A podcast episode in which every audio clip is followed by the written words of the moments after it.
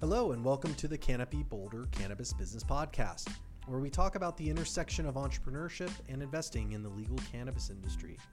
Every other week, we'll give you our perspective on the latest news in the industry, bring you insightful interviews with entrepreneurs, investors, and industry pros, and also go deeper on topics like launching a business, building a team, pitching investors, and setting a fair valuation.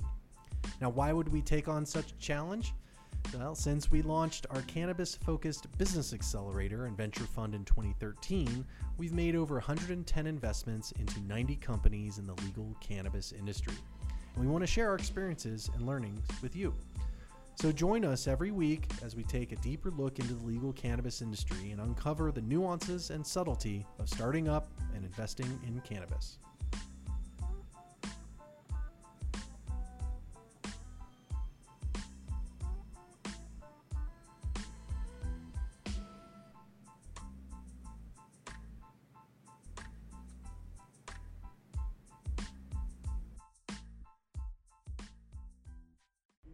Everybody. Welcome back to the Canopy Boulder Cannabis Business Podcast.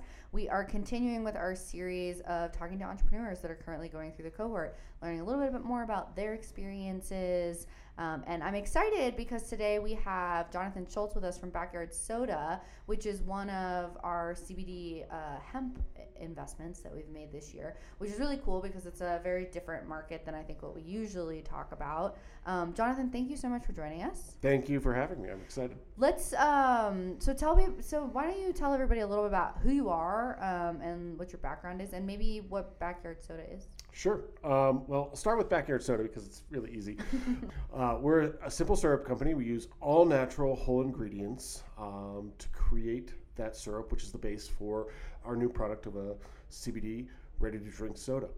Um, as far as my background, um, it's pretty varied. I um, have worked from anywhere in the banking and investment industry, um, several startups um, that kind of branched consumer and financial services um, to running my own software company and now doing something that's uh, a ton of fun with Backyard Soda. So A little bit of everything. everything. That's great. We I, I always like talking to someone who's done a little bit of everything because you have a def- different perspective, right? Yep, So yep. it's like what's the same, what's different.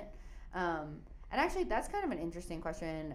What is what do you think is the same? What it, like is there is there a common thread throughout your entrepreneurial journey that that maybe is the same depend regardless of the industry or the space that you're in?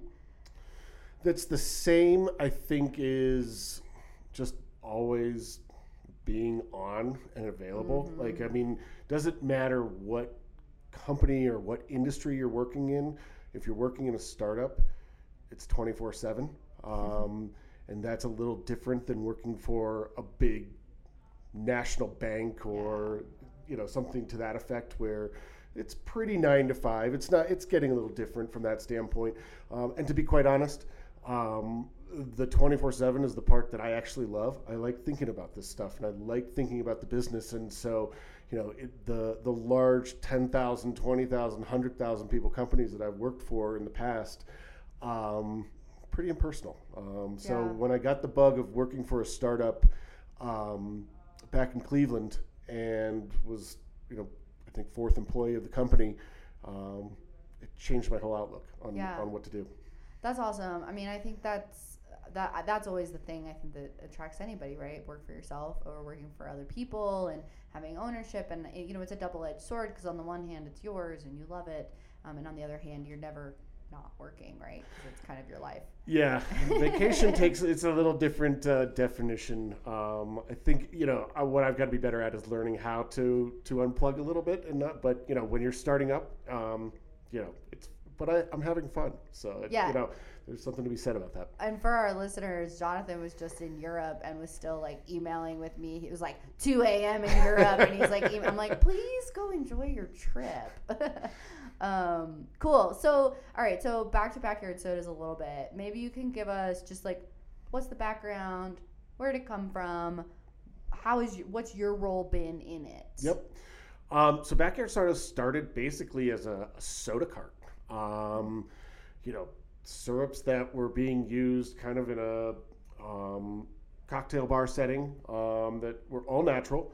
Um, that ultimately people were like, let's let's see if we can sell some all natural snow cones and do some events at at uh, farmers markets and things like that. And ultimately, you know, people really liked the syrup um, and loved the flavor, loved that it was all natural. Um, you know, we've had people come up to us that said our kids never had a snow cone before because we were, you know, afraid to put whatever that red or blue or whatever, you know, that they call raspberry, Not but a it isn't color quite. Yeah, we see in flavors aren't colors. so um, from there, it kind of moved into more of a manufacturing process Mm-hmm. um, to actually bottle um, some of our flavors, and at that point, really. Um, is when we started to look at it and say, you know what, we're we are a syrup company, um, but so is Coke, so is Pepsi. Um, ultimately, they're syrup companies. What else can we do with this? And that's where you know we looked at said the market for a CBD soda is right right now. It's the right timing. Uh, we've got a great product. Um, let's put it in a ready to drink can and, and start moving. That's awesome. Um, so your soda, what's different about it? What's the differentiator? I mean, the, the major difference is that we are, like I said, we're an ingredient company at heart. We're a syrup company. We make the syrup. Um, we're not just buying a flavor, but we're also utilizing whole ingredients. So when we have our ginger lime, we're not using a ginger extract. We're actually taking real ginger, pressing it into 100% ginger juice, and that's what's in our recipe. Or we've got lavender that's, you know, true culinary lavender um, that's in our recipe. Um, whole foods, and that's really the key difference. And I think that's really what we like to talk about. Um, is we don't use natural flavors per se. Yeah. Um, uh, they come from the actual ingredient. They're actual natural flavors. Yes. Not quote natural. They're not lab created natural flavors. Um, and they, and then of course it, this soda has CBD in it, which Yes. is why we're here, which is why we're in Canopy Boulder, um, which is super exciting. I mean, CBD is everywhere right now. Our last podcast episode, for those of you if you've missed it, go back and listen to it. Uh, we did a great interview with Cameron Field um, about sort of what's going on with CBD, what's going on with hemp, and how the FDA is looking at it. So you are obviously a CBD beverage, consumable product. Yes. Um, h- how are you navigating this space? What Yeah, it's it's an interesting space, and there's a lot of I think there's there's definitely some uncertainty. Um, the FDA has sort of their policy. Um, however, different states have their policy. It's kind of a classic battle of states' rights and all kinds of things that kind of get into the political realm, which we won't get into. Um, I think how we look at it is Colorado is one of those states um, that does believe um, that it can be in the, the food chain. Um, we are excited about that. There's a few others. Um, there is enough kind of opportunity in Colorado for us to really prove what we've got. Um, and then what I like to say is be at the starting line as soon as the race starts. I mean, the race has started, um, but it's kind of in individual Sure. places. And there are companies out there that are, are out there that are, um, you know, shipping on a national basis. Um, and that's a, you know, we have to kind of figure that out. Mm-hmm. Yeah. Yeah, and it's I mean it's definitely tricky, um, but I think there's so much opportunity and there's so many new things popping up all the time. But I don't know that I've seen a, like an all natural. I mean, there's like sparkling water and this and that, but you know I think this is great what you're doing. So I mean that's why we're excited about it, right? Thank you. Um, so let's talk. Uh, one of the things I like to talk. I mean, I'm maybe biased, but I like talking about how people figured out who cares about this product. Uh, Who's your market? How did you figure that out? You know, have you had to pivot and and maybe why? Um, we've been really lucky that we've had a following. Um, we have people seek us out. Um, we've had flavors in the past that we've kind of pulled off and said, oh, well, maybe we'll come back. We get the emails all the time. I got one yesterday. Oh, can you bring back your Earl Grey lavender? Um, you know, things like that. And, um, you know, we just, we, we started with this following. Um, and I wouldn't say we've had to pivot. We've just had to think a little bit. You know, it's it's not easy to have ten flavors on shelves. Um, so really, we had to kind of pull back a little bit and say what you know what makes sense as far as the sales and what is the right mix. Um, our on say our on-premise wholesale business is a little different than our retail business. Um, we actually have totally different flavors for them. Some of them use our some of them use our, our regular kind of like our ginger lime or a mango Yeah. jalapeno, um, but we do a root beer that's awesome. Um, that we've I've had a couple now because we don't sell it at retail, and so it's one of those things that um, you know we've kind of done fairly.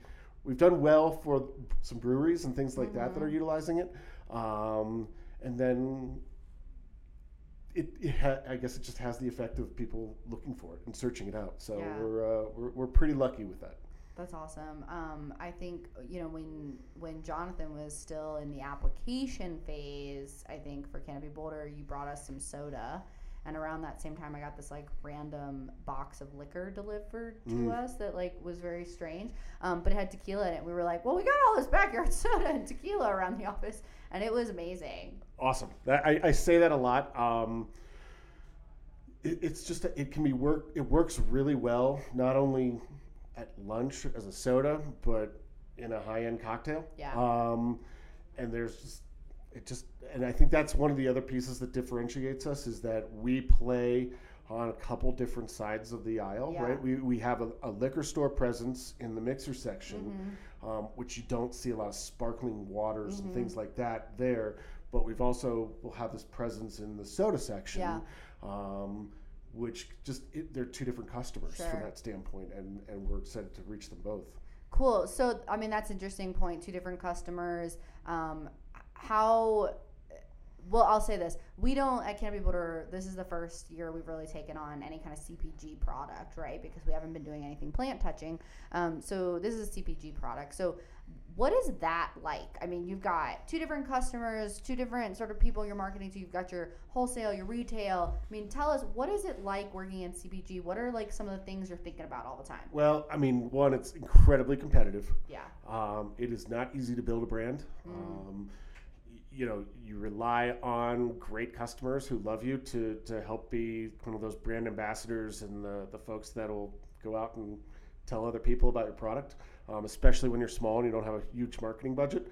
um, and so it, it is. I mean, we it, it, it's but we kind of work on both sides, like I said. So when when somebody looks and says at, at one of our on-premise restaurants that utilizes us, uh, I'd like a you know ginger lime backyard soda, and then they find out that they can buy it in retail. It really works well because they get that connection. It's almost like a tasting for us that we Yeah. aren't at yet. People can can find us um, elsewhere. Um, you know, from a customer standpoint at a retail level, uh, from what I'll call grocery versus liquor store, I don't know how much there. You know, I, I think about some of the products out there that kind of are in both, um, and some people just.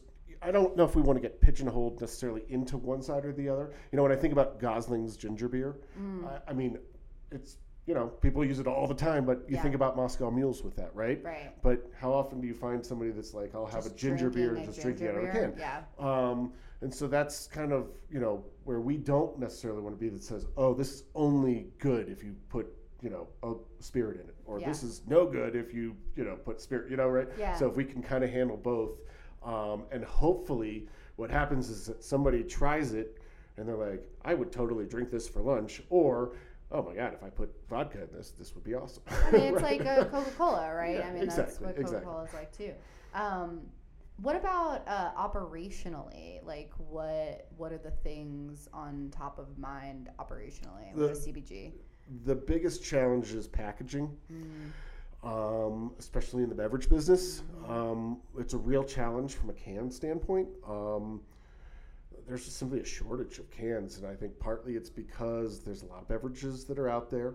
Um, everyone that's in bottles um, is just looking at cans as the right route, um, just based on ease of use and recyclabil- recyclability and pack in, pack out. And so anybody, any brewery out there that's ever been, you know, doing bottles are all switching over to cans. Any new breweries, they're, you know, so it's a tough to. It's So is that new? I mean, is is the can thing becoming more popular than it was? Absolutely. years A- oh, absolutely. And it's probably in the last two years, to be quite honest. Um, and so that's really the one of the biggest challenges. Um, you know, the other challenge that that we have um, is thinking about should we be producing this ourselves or should we be using a co-pack? Can we use a co-pack? Yeah. um, which is pretty normal for a company our size, Sure. and and um, but there's always goes back and forth um, of you know would it be make more money if we did this way, or how much is it going to cost to really invest in in equipment?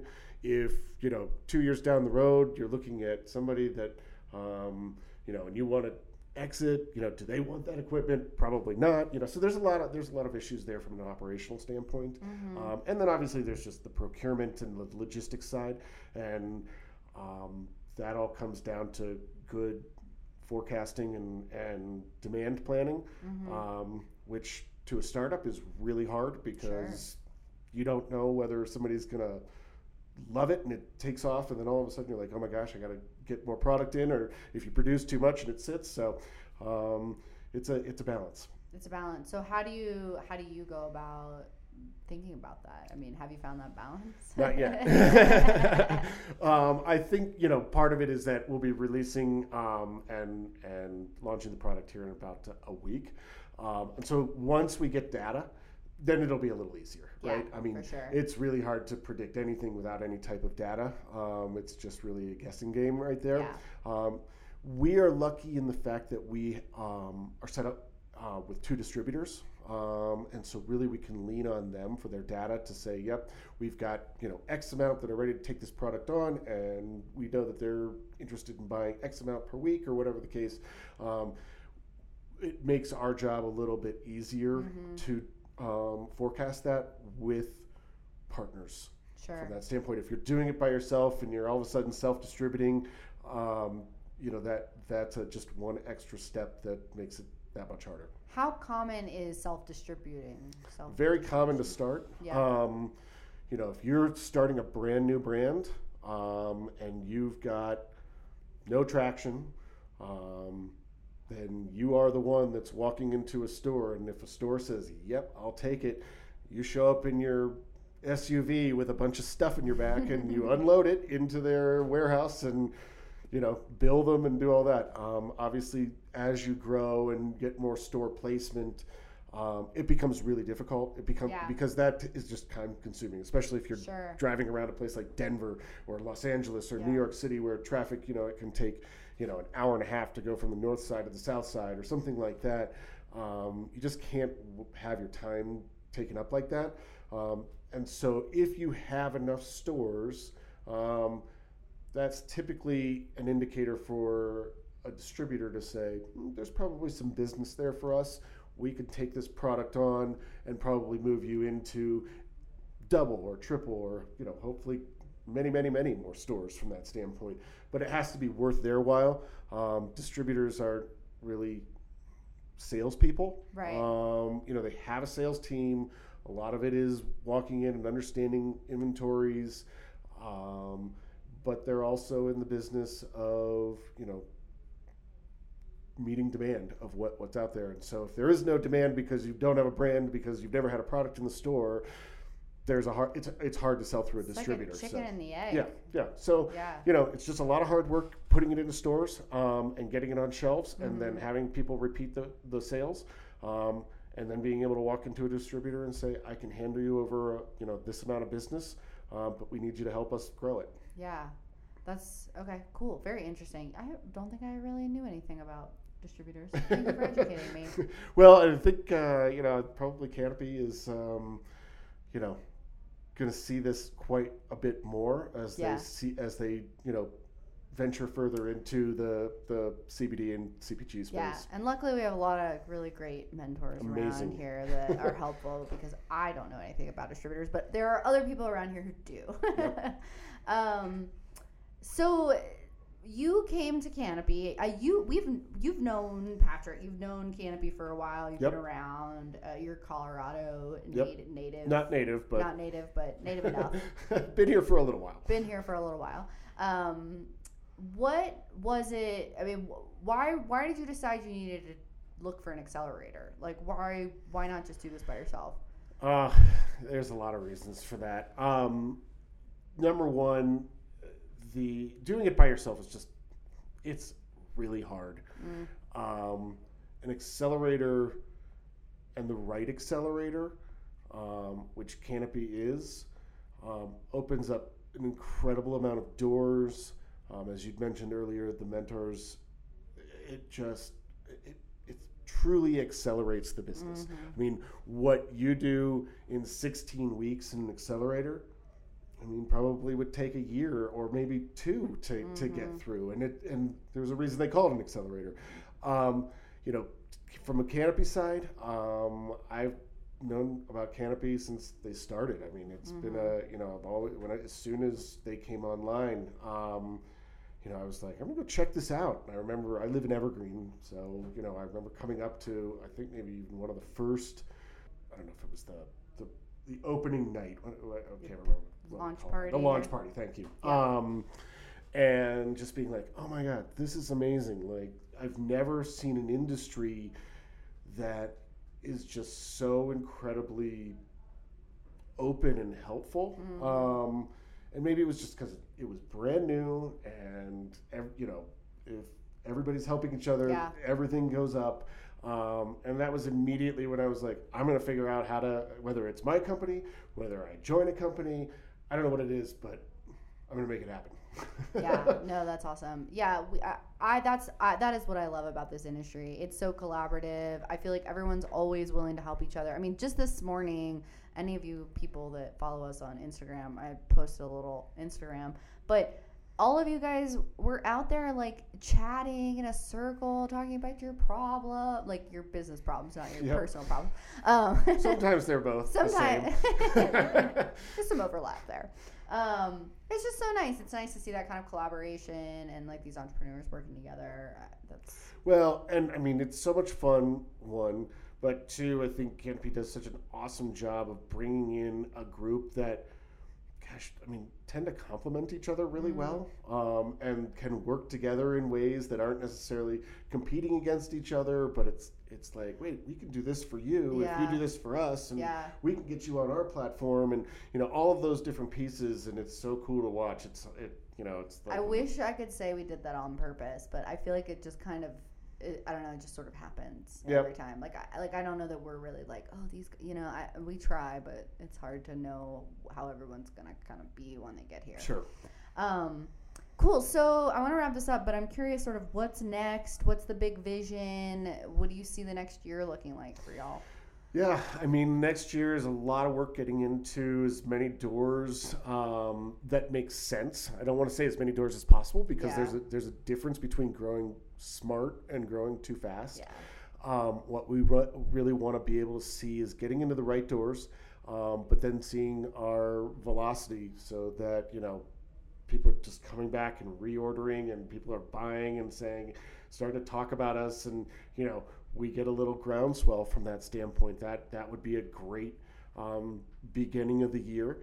Um, I think there's a great opportunity to maybe you know bring out a new flavor at some point um, after we see how our first three go. Um, we've got a lot in the background, um, and I think we've got some that are really fun and will be really interesting.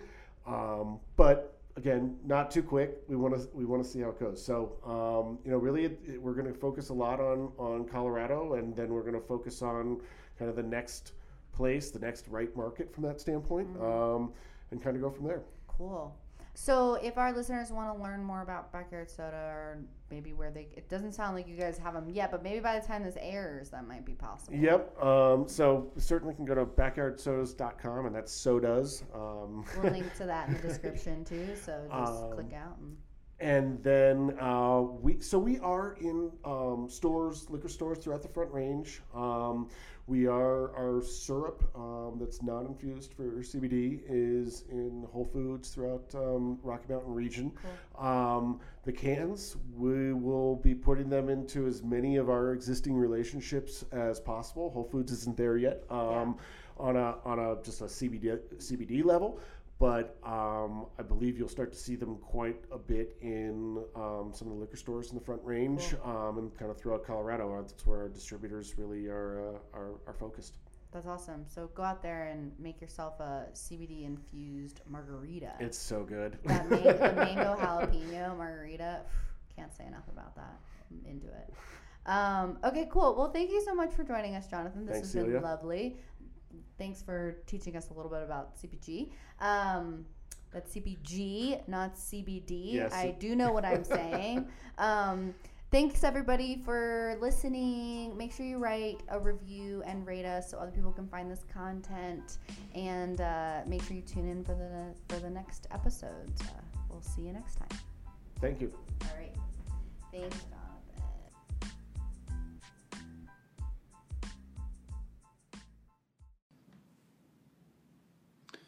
Now for the disclaimers. Uh, please do not take any information from the Canopy Boulder podcast or its guests as investment advice.